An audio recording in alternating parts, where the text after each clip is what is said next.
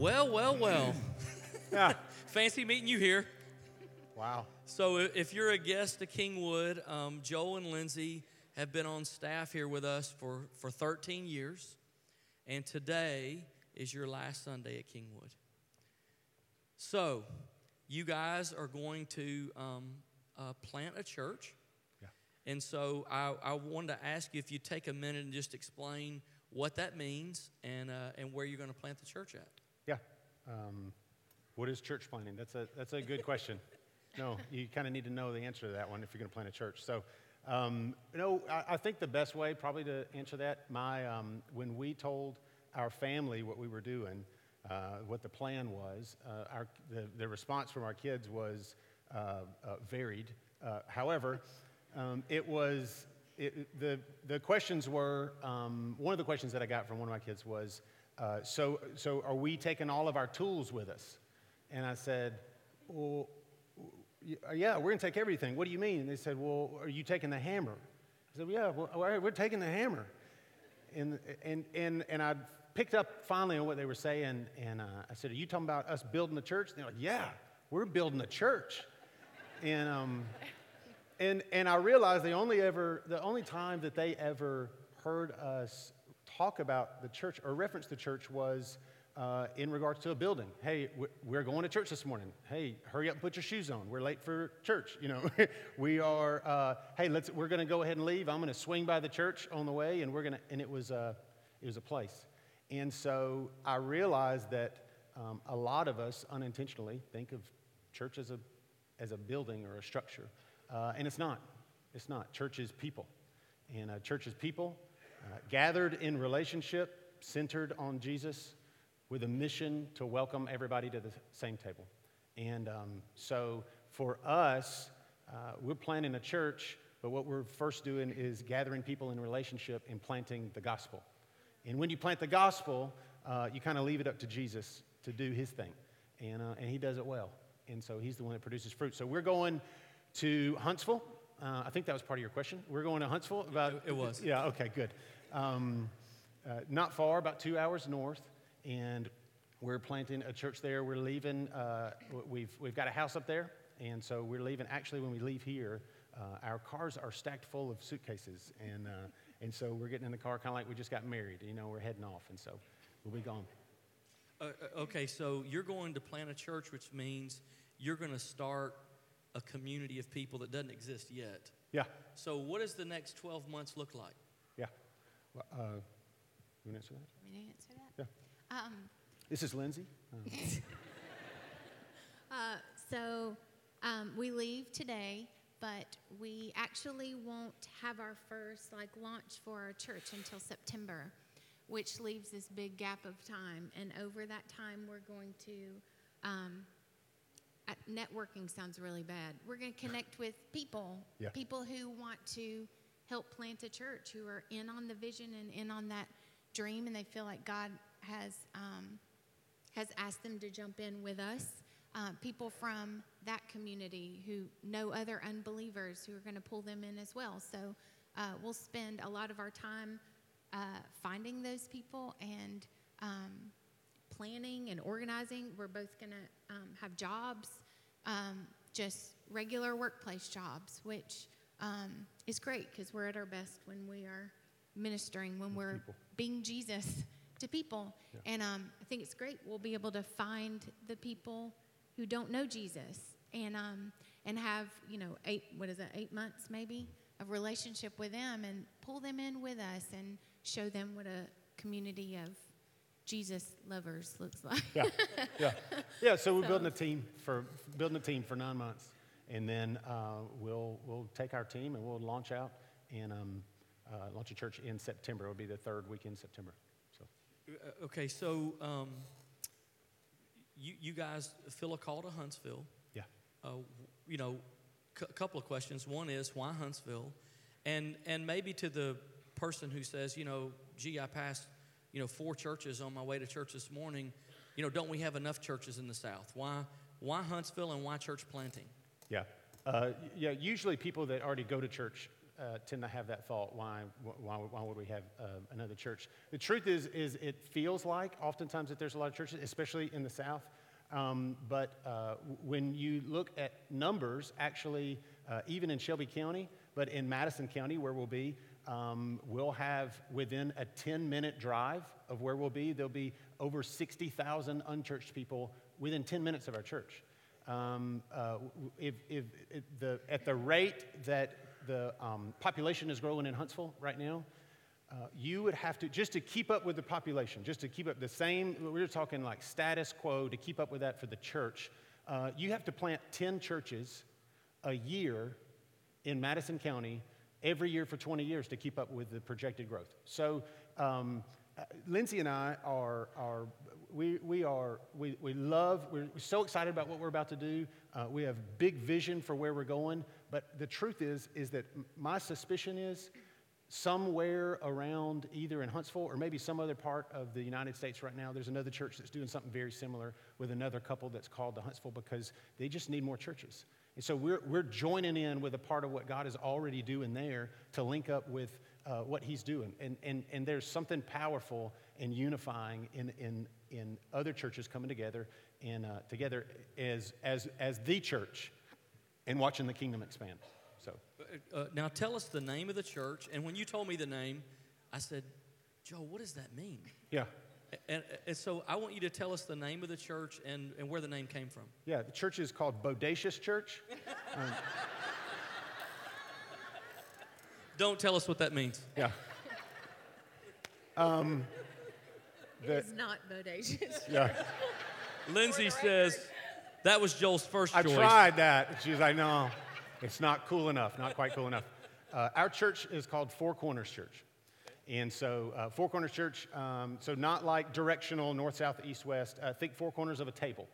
And so, um, uh, actually, at the beginning of this year, Lindsay and I, um, like, we, like we normally do, we kind of take a step back and we say, um, what does this year look like for us? Is this, a, is, is this for the past couple years, we've said, um, is this the year for the next season for us? Is this, is this the transition year for us? Is this what we're looking at? And uh, we've felt very strongly that it was. And, and I didn't know what that was going to look like. But I had a conversation with a friend who, um, who about this year uh, in January. And they said, uh, I got a passage of scripture for you I want to read to you. And so we, we talked about what God was doing. And the passage of scripture was the story in the book of Acts where Simon Peter has this vision of this big tablecloth dropping down from heaven by its four corners, and, it, and it's on the ground, and, and um, the voice in heaven says, Eat the food. And Simon Peter says, I'm not going to eat the food. And, and then he says, Eat the food anyway. And so he does. And the message is basically this um, Up until that point, only Jews were uh, received into the kingdom. Jesus came to bring the kingdom of heaven.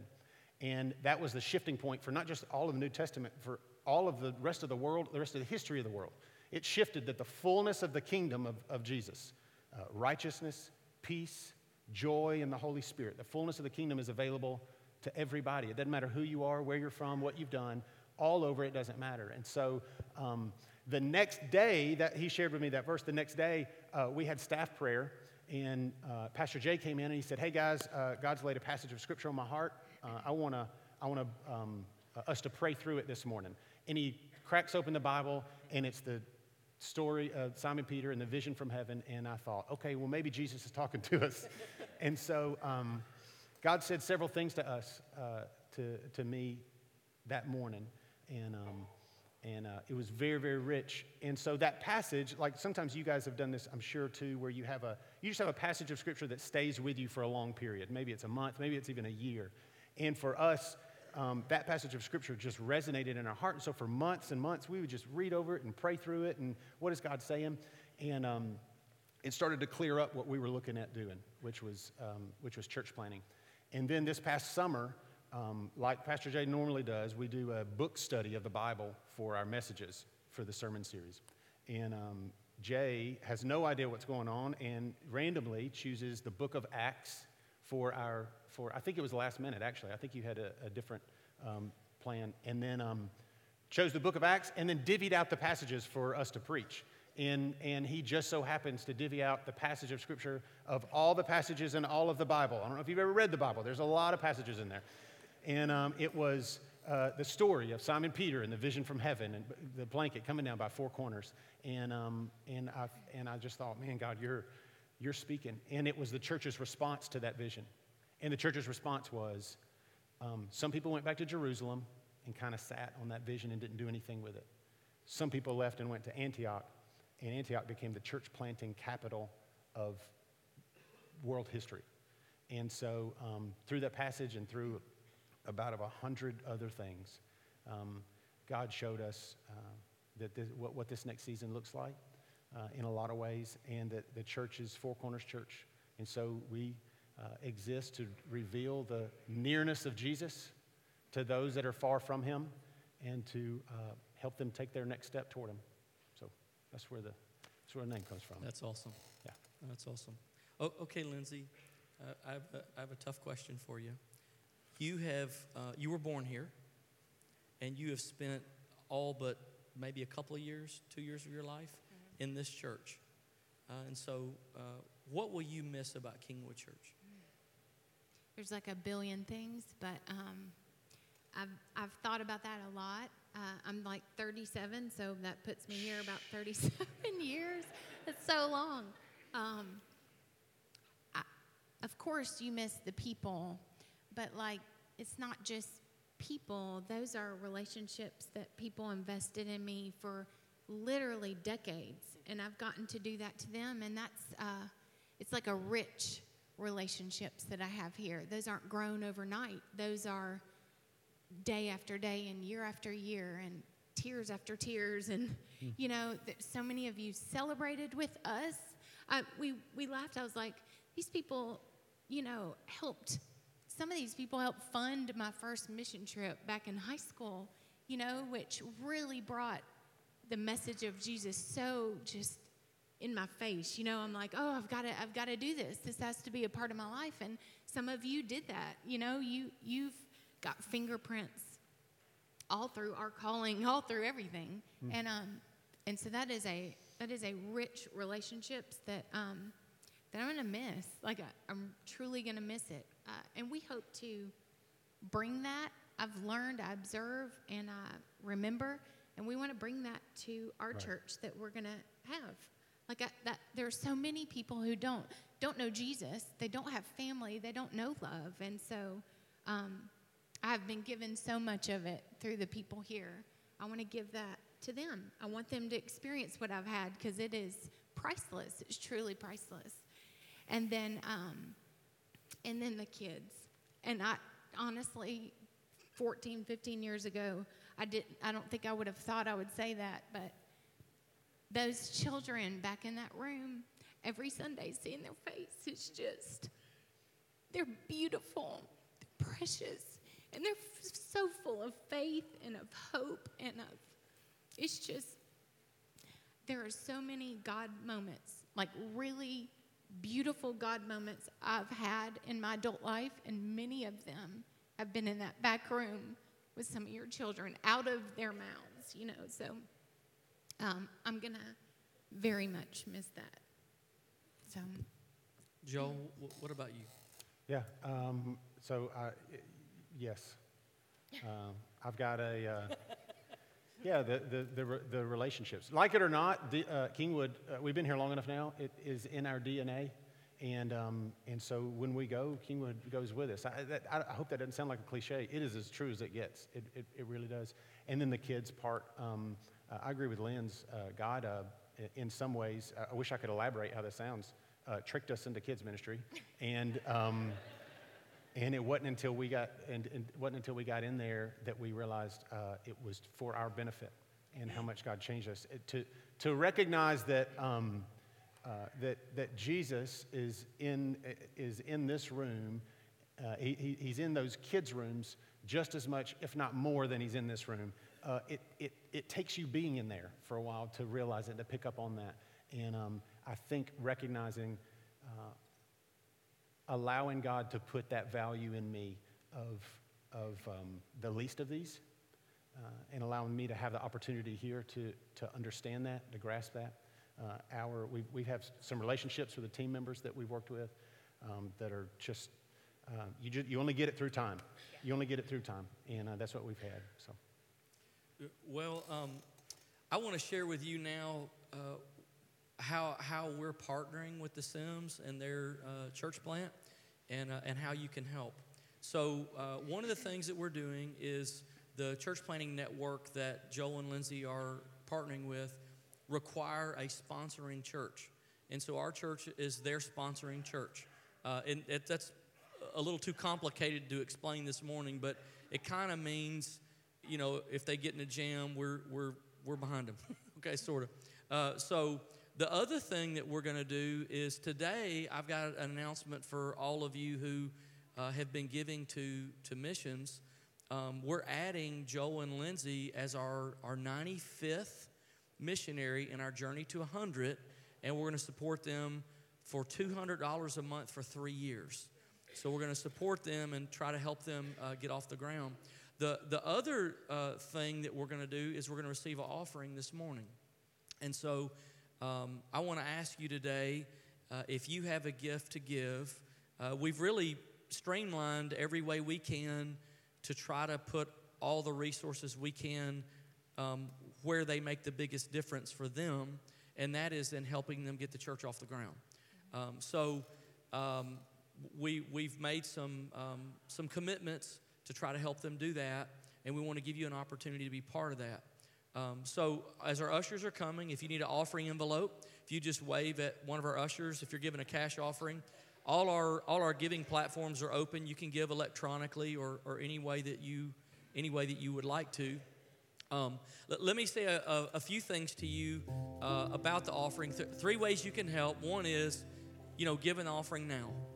Uh, that that'll that'll be a big difference. That'll help as they work their way towards September that will um, help them buy the things they need to launch their church. You know, they'll need to have public services and all the equipment and everything you can imagine. Um, this will be a big a big help to them starting. So you can give an offering. The second thing you can do is uh, just continue to be faithful in your in your giving at Kingwood because um, your giving here will help us keep the commitments that we've made to them if that makes sense. And then uh, the last thing is you can pray for them uh, because the enemy's just not going to give up people willingly, you know? The enemy has sort of territorial reign over people who are lost, and he's not just going to give them up. And the most effective method of evangelism in America today is church planting. And so when you move in on the enemy's turf, there is an element of spiritual warfare that takes place. So um, these are these are our these are our people. These uh, Joe and Lindsay are part of our family, and we're sending them. And uh, let's send them today with a with a, a financial support, but let's send them with a prayer covering, and uh, and ask the Lord just to um, to be with them, to bless them, to help them, and to uh, open doors. You know that they wouldn't have any way to open on their own the Holy Spirit will go ahead of them. So, would you just kind of stretch your hands this way, and we're gonna we're gonna pray for them this morning. Lord, I thank you for um, Joel and Lindsay, and I thank you for their friendship, and I thank you for their partnership in ministry.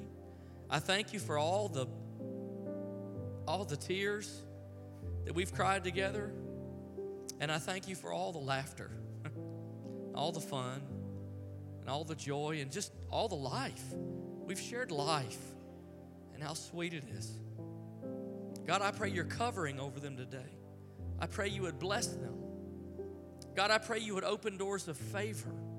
I pray that you would um, order their steps so they would know which way to walk and when to walk and who to talk to and what doors that you've opened that they're to run through and which doors that you've closed and they're to move on from.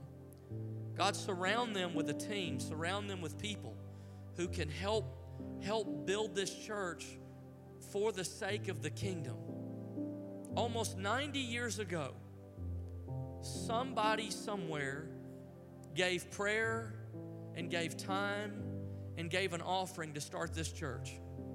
And boy, for nine decades, we've benefited so much. And so now you're starting that story all over again in Huntsville. Lord, we pray your grace and favor on their life, health and peace. In Jesus' name, amen. God bless you as you give. Uh, uh, 13 years ago, before we got here, um, uh, I came here straight from school, straight out of, straight out of college. And so um, my last year that I was there, before I got married, uh, I lived with, there we had, I had seven roommates. There was eight of us, eight uh, stinky dudes, uh, you know, and we're all in this dorm room. And so um, I went to a, a, small private Christian university, and they had curfew at night, and uh, which was good. Looking back, you know, it was a good idea, good good move there. And um, so, uh, but we had one roommate that was always late. He was he was notoriously late. We always knew that he would be late. And so one night, uh, as as as uh, as guys do, we're up talking and we're saying, um, hey, let's do something to our friend Jason. Now, is anybody in here, you guys, uh, you, you're, you're a scarer? Like you love to scare people? Like that's your game. You're like, I just like, some of you husbands are raising up your hand. You're like, I, I get her all the time, you know?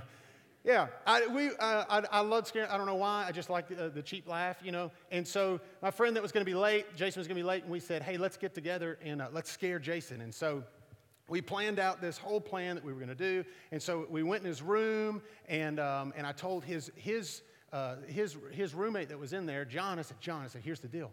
I said, John, I said, your dad's a pastor. I said, my dad's a pastor. And I said, we know all kinds of like scary pastor stories. I'm talking like the spiritual stuff. I'm not talking about ghosts. I'm talking about like scary stuff. All right? And I said, get the room really scary. All right? And then I'm to jump out and scare Jason. And so um, I, I crawled underneath his bed. Jason comes in, you know, gets ready for bed, lays down, and, um, and so they get to talking. And John starts talking. He's like, hey, man, he's like, uh, he's like, you know, we've been in chapel lately. And uh, I don't know why, but uh, the president, he's been talking a lot about like angels and demons and stuff. And uh, I don't know why he's been doing that, man. Have you, have you ever had any experiences with like an angel or maybe a demon? and, and as the conversation begins, it starts to get legitimately scary in the room, all right? They start telling stories, going back and forth, and I'm, I'm, you know, 20 years old, and I'm just like, ha ha ha, this is so funny. And about 10 minutes go by, and I'm like, this isn't funny anymore. it's not funny. I was scared to death, and I was the one underneath the bed about to jump out and scare Jason. I almost crawled out and said, I'm not doing this anymore. Hey guys, it's me. I just, it's Joel. I'm not an angel, all right, or anything else. Let me out. But I didn't, you know, held strong. And so finally, Jason is there and he goes, You know what? He said, uh, He goes, I think um, that, you know, we're in the last days. We're going to start seeing more, more crazy stuff. We're going to start seeing the supernatural all the time. But I think God knows I'm just not ready for that right now. I'm not ready. And right at that time, I thought, Oh, this is perfect. And so I went, Rah! you know, and I'm underneath his bed and I push the bed up and he jumps out of the bed and screams, Jesus! he says, in the name of Jesus, I rebuke you. And he starts punching the bed. Now I'm underneath, and I remember he has like one of those, he's like a sword collector. You guys, you guys ever met any sword collector? He had, yeah, yeah, exactly. And I remember right above his head is a sword, and I'm thinking, he's, this is getting intense. And so I think he's, he's going to take the sword, and, and I'm going to be done. It's not going to be funny. He's going to kill the demon, all right? and so everything just gets silent. And I go, we're laughing. And I go, it's me, you know. and we laugh and we laugh and we laugh for 20 minutes. I stayed underneath that bed because I couldn't move. I was paralyzed laughing. That was the very first story of the very first sermon that I've ever preached here at Kingwood 13 years ago. I walked into a room of fifth and sixth graders, there's about 50 of them and I have my notes written out in manuscript form, all right? Word for word. I'm about to just read their faces off, all right? and I'm sitting in the room, and the leader goes, Okay, everybody, sit down. They just fed them Dr. Peppers and sweet tarts and, and Twizzlers, and just, they're all just these candy humans just running around. And they all sit down and they're looking at me, and I look down at my notes, and then I look up at them I look down at my notes and I go, I got about six seconds before there's a mutiny on my hands, led by a fifth grader named Tucker on the back row. and so So I reached back into the recesses of my mind and went for the best thing, best story that I had. And um, I, t- I told them that one, and they were terrified. but there's just something about a name. My message was called What's in a Name. There's, there's, there's just something about a name. This morning, I want to re preach to you um, the same message I preached 13 years ago to all the fifth and sixth graders, um, and so, uh, and what it means to me now. So, my message was What's in a Name?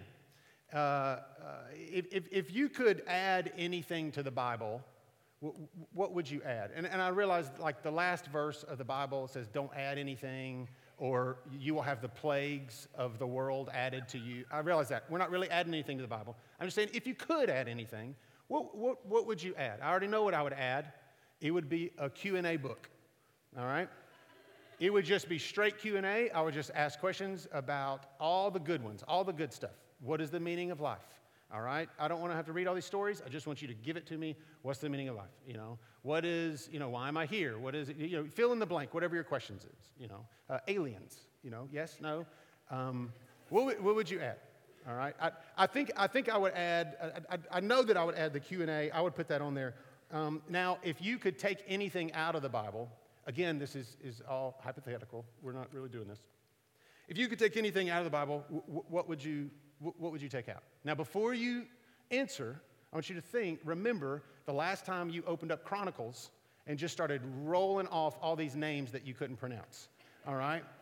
I feel like when I look at the Bible I, and I look at the whole thing, I go, there's a lot of stuff in here. Like it's, I, I, I could get a Cliff Notes version, you know, and it would be really, really good.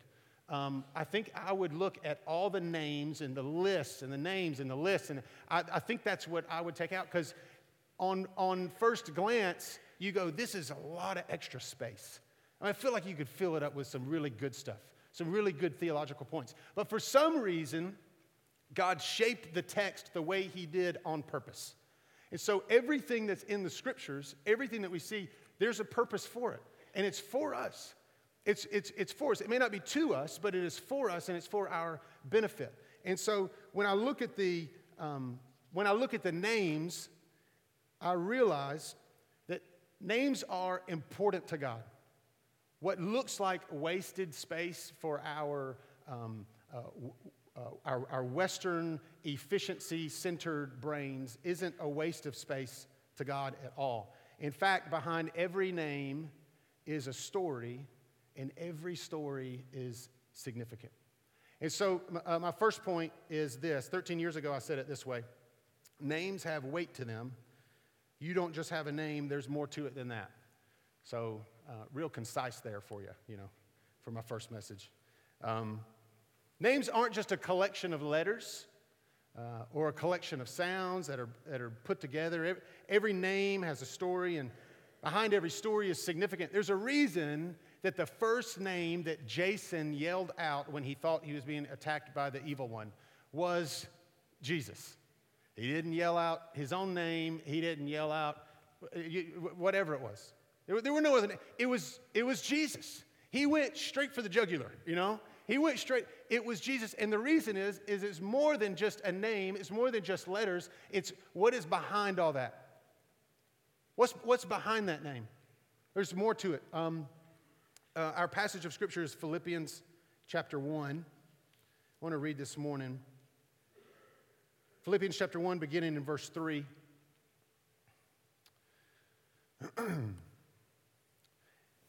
Every time I think of you, I give thanks to God.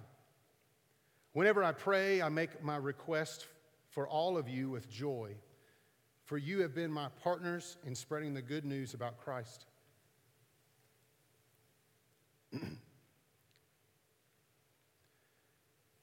From the time you first heard until now. And I'm certain that God, who began the good work within you, will continue his work until it is finally finished on the day when Christ Jesus returns. So it is right that I should feel as I do about all of you, for you have a special place in my heart. Paul wrote this book. He was a church planner. Paul was a church planner. He went around planting churches all the time. But Philippians is a pretty unique book. Paul wrote like two thirds of the New Testament. He wrote a lot of letters. Uh, Philippians is unique, it's different than all the others. In the others, there's usually some kind, of, some kind of rebuke or some kind of criticism or something that he's trying to fix, something that he's, that he, he's really trying to make a point at. But Philippians is different. It's a friendship letter. In fact, there is no, there's no rebuke in there. He doesn't go in there and try to fix anything. It, he, he's just writing back to a bunch of friends, and we kind of have an idea who's there. Acts chapter 16 shows us who's there. He goes up to, uh, uh, the, it's, the, it's the story of when Paul travels through uh, the town of Philippi. And so, as he's going, one of the first people he meets is this woman named Lydia. And Lydia is very wealthy. She's a, a dealer in purple cloth. All right? She's very wealthy. She's having like a, like a Bible study with some other believers. She, she, has a, she has an idea of the truth of Jesus. She doesn't have a full, a, a full scope of what that is. And Paul comes straight in, preaches the gospel to her. She, she begins to realize more of, what, of who Jesus is. Not long after that, Paul's walking down the road in the city, and, and there's, this, um, uh, there's this crazed teenage girl, young girl, that's behind him that keeps yelling out all these things at him and distracting everybody around. Paul immediately turns around after a while. He turns around and he prays for her, and she's delivered and is set free on the spot. And so Paul's going around, he's doing ministry, and he's picking up, he's picking up more and more people. As he goes a little bit further, he ends up getting arrested because, uh, because he healed this girl, and the people didn't like that. And so he gets thrown in jail. Well, the jailer after a miraculous uh, story there in the jail, um, the jailer ends up coming to faith. His whole family comes to faith. And so, this is the ministry of Paul in Philippi. So, the letter that he's writing, he's actually writing to people that he ministered to and to those people that they've reached and brought to faith there. So, he knows who he's talking to. And so, in his mind are these names of people that he's preaching to. And he reads, starts off with this passage, and he says, I thank God for you every time I think of you. It's a letter to partners in ministry. They weren't projects to him, they were partners. They were partners in ministry. It's a letter to him that over time had proven their good name with him.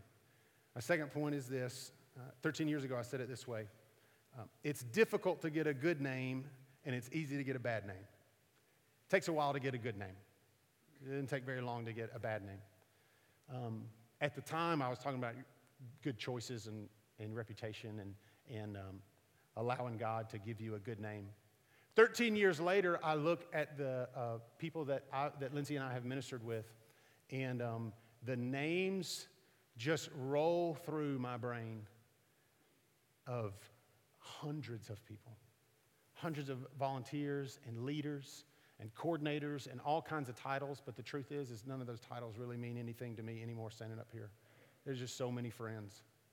So many friends with names that over time have developed such a weight to them, more meaningful to me than anything that I would say that we've done or accomplished, but instead um, who we've ministered with. Because because over time it takes a while for God to develop that good name and to give weight to that. We've worked with so many people and it's been so good. Um, there are a few in here that I do want to uh, I do want to point out that I've kind of um, I've kind of gone to I've kind of gone to battle with over here over here over here in this little section over here, and. Um, I do want to I do want to say something uh, to a couple of you guys because um, basically this is my last day and I can say anything I want. Um, Pastor Larry was here when I first got here, uh, 13 years ago. Um, uh, that's 13 years of staff meetings and 13 years of staff prayer. Um, there's a few things I've learned, Pastor Larry, that um, you, you can hear at any time in any staff meeting or any staff prayer. Uh, you're going to learn a few things. You're going to learn the latest Alabama recruit. if you want to know anything about recruiting, you can talk to Pastor Larry. Um, uh, the latest about the end of the world. I usually go to Pastor Larry about uh, stuff that's happening in the, in, in, the, in the last days. And, um, and I'm also going to experience on some level at some point that morning or that day the peace of God. Um, eight years ago, Lindsay and I had been in the hospital with our daughter Um, and we were in and out of the hospital for two months. And Pastor Larry, I remember um, you coming in, and uh, I've talked with people all over this church. You've done this with them too. I've, I've, in fact, recently I've had several conversations.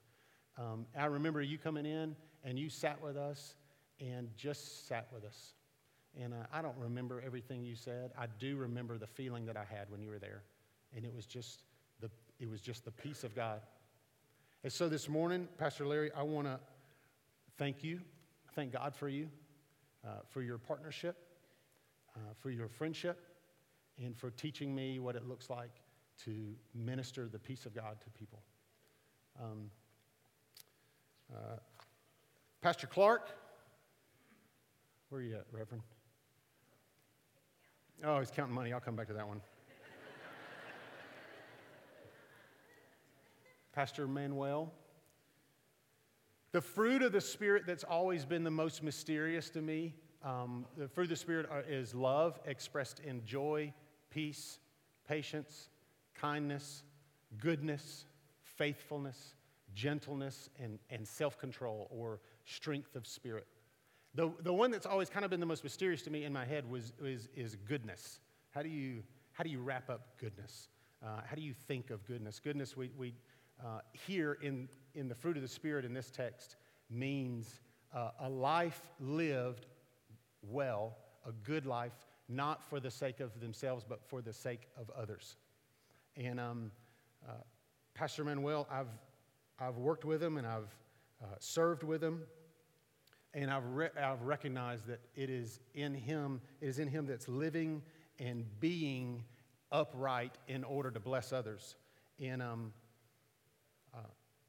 Pastor Manuel, I, I, wanted you to know that um, I want to thank you for your partnership uh, and for your friendship in ministry.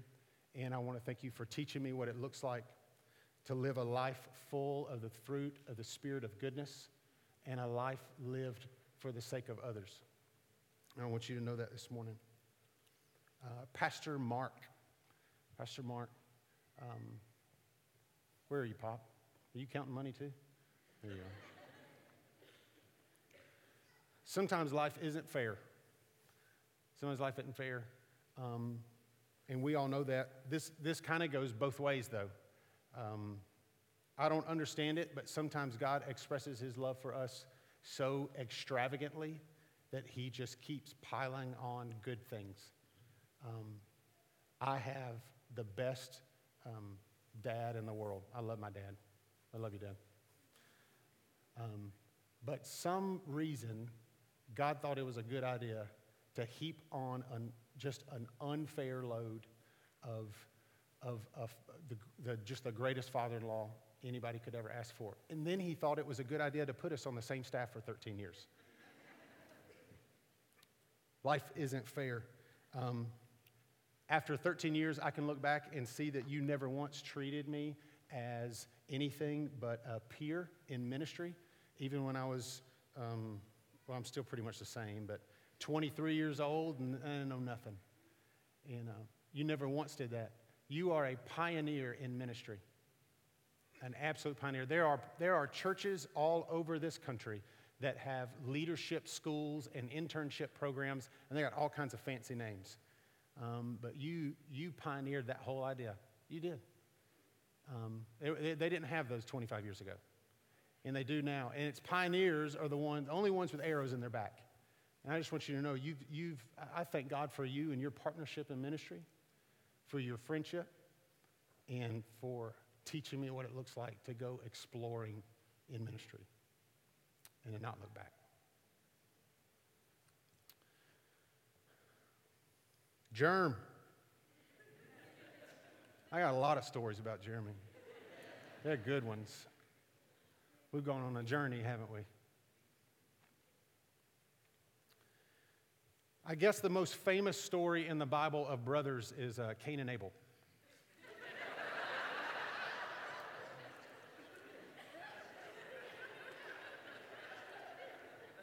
I want to thank you for not reenacting that over my life.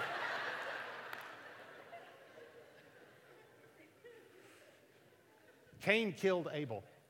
And um, God asks him, Where is, he goes to Cain, he says, Where is Abel? And Cain's response says, um, I don't know, am I my brother's keeper? And uh, the, the, the, the, the message of the story is yes, yes, you are. But his response was, No, I, I'm not. I, can only, I only have to look out for myself. Um, in 13 years of ministry, uh, your response has always been, Yes, I am my brother's keeper.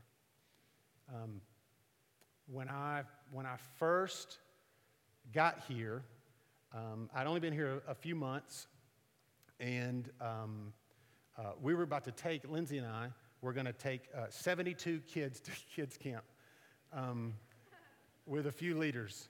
Uh, and it was pretty ridiculous uh, because we would have other leaders at kids' camp and they would pass by us whispering. And they're like, there they. They're the dummies that brought all these kids. They really did. Um, and we laugh about it now because re- that really happened. We saw them whispering about it. So, um, and uh, I was going to come back and I was supposed to, uh, we were going to launch a middle school ministry. And um, uh, I didn't have, I didn't know what I was going to, I didn't know how it was going to look. We were behind on kind of what we were wanting to do.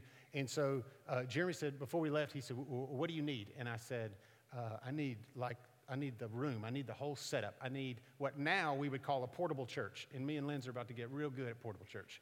Um, what, what now? But at the time, we needed something we could put up and take down. And so we left to go to kids camp, and I came back, and Germ and a couple leaders built the whole thing and then didn't tell anybody and made everybody think that I did it. And it looked really good. He, uh, I went up to him a little bit earlier and said, uh, Hey, man, I'm about to do this. And um, he said, Okay, well, what do you need? And I said, Man, I, I need a team. And he goes, Okay, who do you want? How many do you want? Uh, I don't know how much you know about ministry, but you don't just give all your leaders away. And then you don't give your best ones away either. And um, Jeremy said, Here's my team, here's my youth group, whatever I have, you can have it. And for, for, for 13 years, um, that has been your posture toward me. Um, it is, it, it's not been the little brother. It's been uh, what I have is yours. We're in this together and we're a team. And um, I want to thank you for your partnership and for your friendship and for teaching me what it looks like to really do, live out a life that, that Jesus said to do, which was to put others first, even if it's your little brother. Um, Pastor Jay, I want to talk to you about my pastor.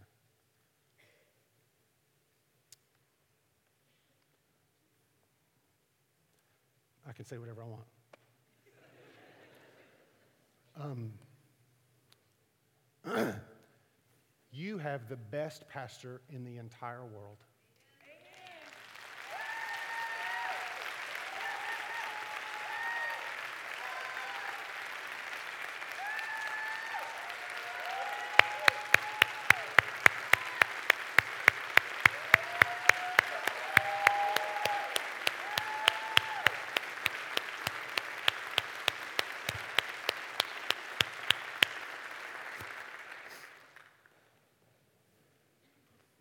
I, I know exactly what I just said, and I mean it. Uh, I came in here several years ago, and um, uh, it was during you were preaching. It was just a normal message. I don't even remember what series it was or, or what or what message it was. But you were kind of near the end of it, and uh, you were talking about uh, all the things that we uh, c- could or want to be remembered for. Um, and you said all the things that a lot of us try to live to, to be remembered for. And, and then you got a, a little vulnerable. And I remember you said, at the end of my life, forget all the accomplishments, any successes, anything, anything that I have in my life. Just, I'm going to forget all that. If I could just be known for one thing, I want to be known as a man who loved Jesus more than anything else. I'm going to take a lot with me Lindsay's going to take a lot with her. We're going to take a lot with us. You, you, you are a leadership wizard. You are a brain, man. You are so incredible. Um, you've, you've taught me more than um, I, I, I, got a, I, got a pretty, I got a pretty good feeling I'll realize even more and more over the next several years. Um, but through all of that, what I, what I will take with me more than anything is that I had a pastor who, no matter uh, what he knew or what he didn't know or what he was going through or what he wasn't going through, loved Jesus every day more than anything. I want to thank you for your partnership, for your friendship, and for teaching me what it's like and what it looks like to be a pastor who loves Jesus more than anything in this world. You are the greatest pastor in the world.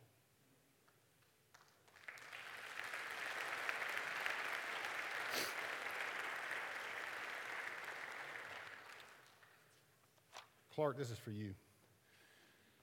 Uh, you know what a pine knot is? Anybody ever heard of a pine knot? It's a, um, it's, you, uh, the pine tree is a, is a soft tree, softwood tree.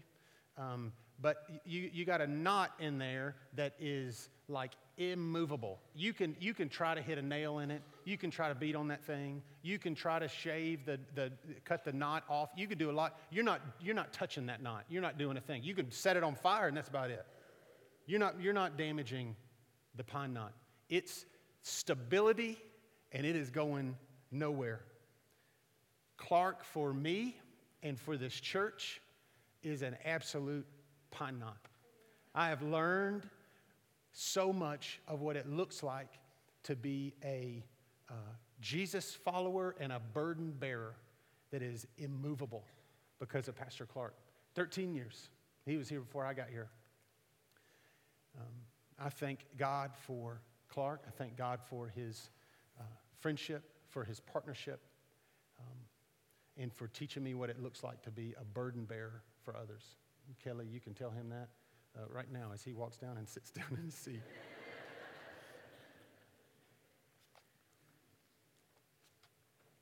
Philippians 1, verse 6 says this And I am confident of this, that God, who began a good work, will continue his work in you until it is finally finished when Jesus returns. This is what God does. He is a beginner and he is a finisher. He starts and he ends. He is the Alpha and the Omega, and he does this. He ends years and he starts years. He finishes seasons and he starts new seasons. The season that this church is in, the season that our family is in, the season of the year that we're in, this is what God does. He doesn't hoard everything in and hold it in and keep it. He walks around for some reason with his hands wide open like this and gives and he starts things and he finishes things. But the promise that you and i have is this is that you can be sure of this and you can be confident of this that what he started in you what he started in me and what he started in us he will work to complete until the day of christ jesus. This is the promise that we have in him. So i want to ask you this uh, while you're sitting there what, what, what, what season are you in are you in the are you are you starting off something or maybe you're toward the end? Maybe you're in the middle. Maybe you're right in the middle. Can I tell you something that it's when you're right in the middle that God begins to develop and give weight to your name. He begins to, that's when he gives weight to your name to add significance to that name, to add influence and meaning and what we a long time ago called uh, testimony. That's, that, that's where he adds the weight of that name. That's where he adds that. No matter where you are in that journey, God is working in the middle, and He is sure to complete that story. My last point was this when I was talking to those um, fifth and sixth graders. Uh, no matter what name you have, God knows your name. I've never believed that more today, uh, than today. God is closer than you realize, and His plan for you is better than you could possibly know. It may be different than what's in your head, but His plan for you is good. He is closer and He is better. He's closer and He is better. Our church that we're planting, we want to. Um, we want to reveal the nearness of Jesus to those that are far from Him. and we want to show them, help them take their next step toward Jesus. The truth is, is that uh, Jesus is never far. He's never far. We feel far from him. We can, we can feel far from him, but, but he, he's not ever far. In fact, when he stood on the, by the well with the Samaritan woman in the New Testament, who somebody that he wasn't supposed to talk to for a lot of reasons, or at least wasn't expected to, she said, in the conversation with Jesus, Jesus, Jesus says to the Samaritan woman, He says, Look, if you knew who it was that's sitting across from you and the gift of God that I have for you, you would actually ask me for living water and I would give it to you. If you knew how close I was, if you knew how close God was, and you knew how good He was, He is closer and He is better than you can possibly imagine. Every time. Would you do this with me? Would you hold out your hands like this? I want to pray for you before we leave. Paul ends this passage of Scripture with a blessing. It's a powerful blessing. But one of my favorites is the one from Ephesians. It's just a little bit different, but I want you to receive that this morning. For this reason, I kneel before the Father, from whom every family in heaven and on earth derives its name. I pray that out of his glorious riches, he may strengthen you with power through his Spirit in your inner being, so that Christ may dwell in your hearts through faith. And I pray that you, being rooted and established in love, may have power, together with all the Lord's holy people, to grasp how wide and long and high and deep is the love of Christ. And to know this love that surpasses knowledge, that you may be filled to the measure of the fullness of God. All four corners your heart, your soul, your mind, and your strength every bit of it filled with the fullness of God. Now, to him who is able to do immeasurably more than all we ask or imagine, according to his power that is at work within us, to him be glory in the church and in Christ Jesus throughout all generations, forever and ever. Amen. Amen amen. Pastor.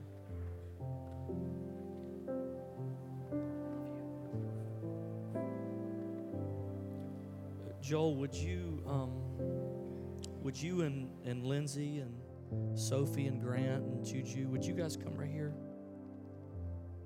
I, I know we've prayed, but um,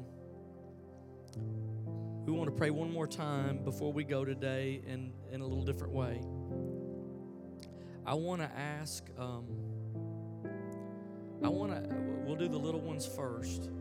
So, any of the children that are in the room that are part of our children's ministry now, in other words, big city, uh, fifth grade and down, uh, and the little ones, uh, parents, you're welcome if you want to bring bring the, the smallest ones. Um, I want you guys to all, if you'll come and stand on this side, can we do that? Would you come? I want you to be here when we pray because I want Joel and Lindsay to get another chance to see you. Okay? Would you all come and stand on this side? Come and stand on this side.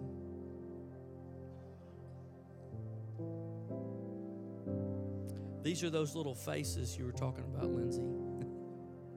yeah, here they come. Yeah, come on. You can come on up on the steps if you want. If you guys don't have room, it's okay. Come on up. Yeah. Yeah. If you'll all come on this side.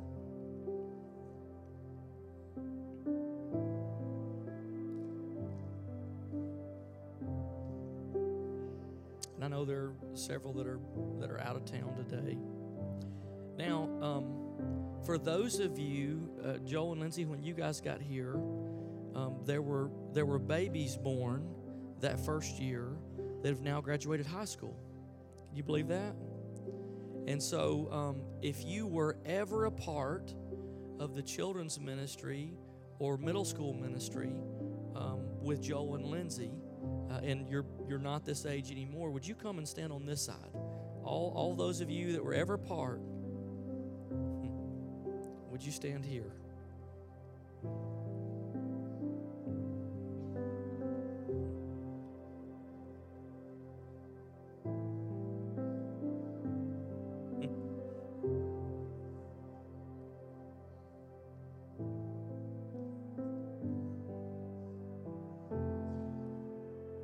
yeah, if you're in the balcony, come on. We'll wait. We'll wait for you for a minute. This uh, this this moment took 13 years to make so it's okay.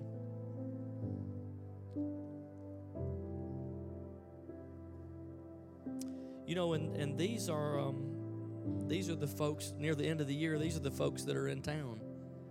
It's you really don't know how many lives that your life impacts until a moment like this you get a little glimpse. So Joel and Lindsay look around, look at the faces. Yeah, you guys come on. Come on, come on. Come come on up on the steps a little bit if you don't mind so these guys can get in. Yeah. So you guys look around for a minute. This is your legacy in Kingwood Church. From from little babies all the way up past high school graduates. And here they are. Uh, and and I, I know that our our kids, um, I was very, very blessed that our two boys got an opportunity to be in your ministry. Grateful. I'm grateful for the deposit you put in them. You finished well. There's very few things that have ever brought me the kind of peace in life that finishing well has brought me. And you finished well. You did it right. You closed this chapter with integrity and grace. And God will honor that. I promise you. Would you guys stretch your hand this way? And if you want to come around and just lay your hands on Joel and Lindsay and their family, you guys want to come around a little bit? You can come around? Yeah. And let's pray, okay? So we send them off today. Lord, I thank you today for um, Joel and Lindsay in this moment. And just as Joel has spoken a blessing straight from Scripture over us, Lord, we speak a blessing over him. And we pray that the legacy that he's left here at Kingwood would now be multiplied at Four Corners Church. That you would bring other families and children, and moms and dads, and grandchildren, and little babies. And Lord, as a new story begins to be written, we pray that a legacy will be, will be written there. Surround them, bless them, um, let them feel today the love of God through this church family as we hug them and embrace them and send them off. Lord, today we release them. You are no longer obligated or responsible for anybody at Kingwood Church. You have done your duty and you've done it well. And now we release you from your calling. We release you from your responsibility here. You are free in Jesus' name to go and plant this church and to pursue the dream God's put in your heart. And we will be behind you, supporting you all the way. In Jesus' name. Amen. Amen. Would you give them one more hand? Thank God for our time together.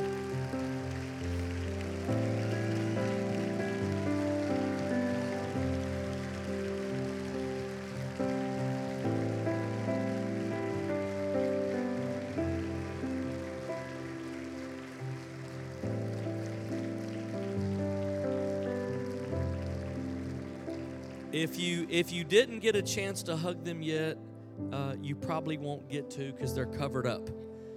If you can't make it to them, at least hug somebody around you before you go home, okay? Hey, God bless you. Thanks for being here today.